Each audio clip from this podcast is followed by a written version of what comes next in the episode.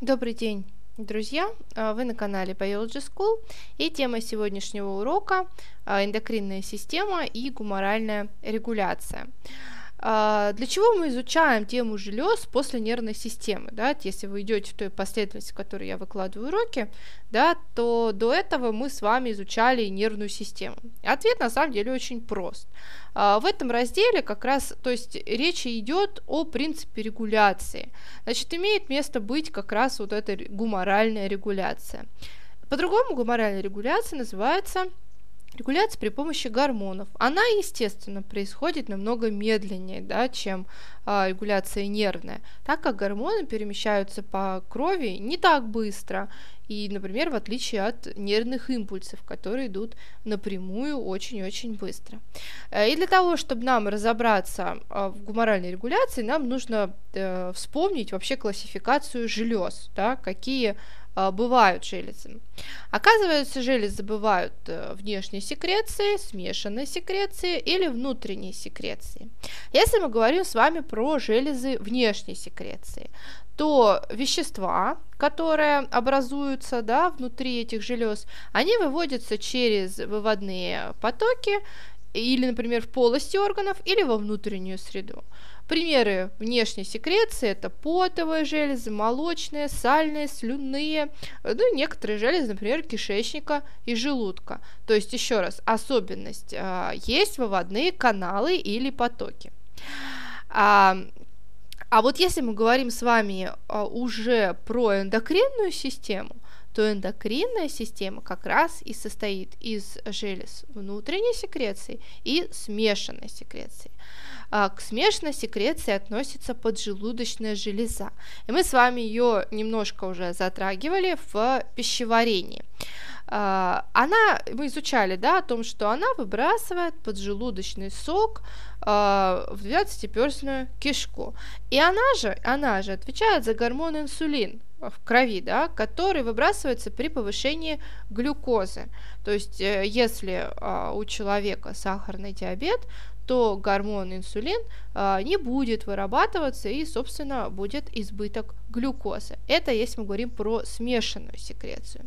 То есть она работает и как, э, она имеет как и поток, да, то есть ток выделяя непосредственно в 12-перстную кишку, и также она вырабатывает гормон инсулина, еще раз повторю, который в кровь сразу непосредственно идет. То есть тока как такового нету. И вот как раз мы переходим с вами к внутренней секреции. А внутренняя секреция это то, что выводных потоков у желез нету. То есть гормоны попадают сразу в кровь. По ним мы как раз и будем сегодня разговаривать поподробнее. Итак, в школьной программе нам нужно с вами изучить четыре вида желез. Первое – это надпочечники. Они находятся над верхней частью почек. А, эти железы парные. Они регулируют обмен веществ, а, и во внутреннем слое надпочечников образуется адреналин. Он как раз и усиливает превращение гликогена в глюкозу. Следующая, следующая железа – это щитовидная. А, все про нее слышали, я думаю, неоднократно. Находится она на по верхней, на верхней э, стороне шеи, а поверх как раз щитовидного хряща. Она вырабатывает гормоны, которые содержат йод. А, гормоны эти а, усиливают обмен веществ и повышают возбудимость нервной системы. То есть, если а, в нашем организме а, будет недостаток йода, то есть гормоны плохо справляются с щитовидной железы, не вырабатывают йод, то мы э, можем прийти к тому, что у человека будет замедленный обмен веществ, то есть человек может полнеть, например, и э, нервничать, да, то есть вот эта вот повышенная возбудимость будет.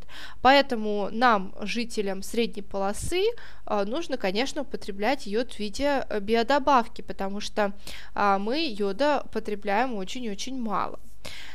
А, следующая железа это гипофиз. Он находится под основанием головного мозга.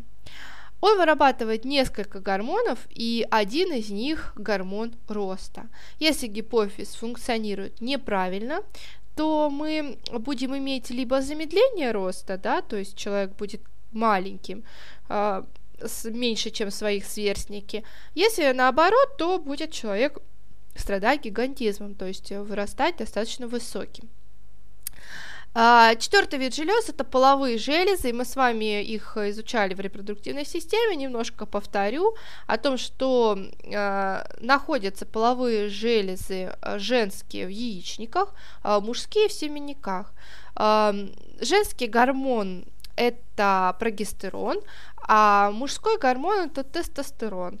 Если э, у мужчин не хватает тестостерона, мужчина будет иметь такие женоподобные признаки, то есть, например, округлый живот или скопление жира на бедрах, а, будут плохо расти волосяные покровы. Если мы говорим про женщину, и у нее будет превышать мужской гормон тестостерон, то у нее может быть повышенная растительность, или, например, а, возникать растительность на верхней губе, а, может, могут там проблемы быть э, с менструацией, или э, что еще?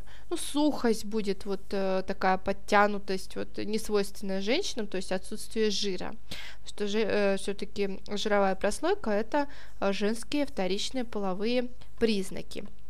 А, значит, надеюсь, на сегодня все было понятно. Если остались вопросы, обязательно задавайте. Всего доброго.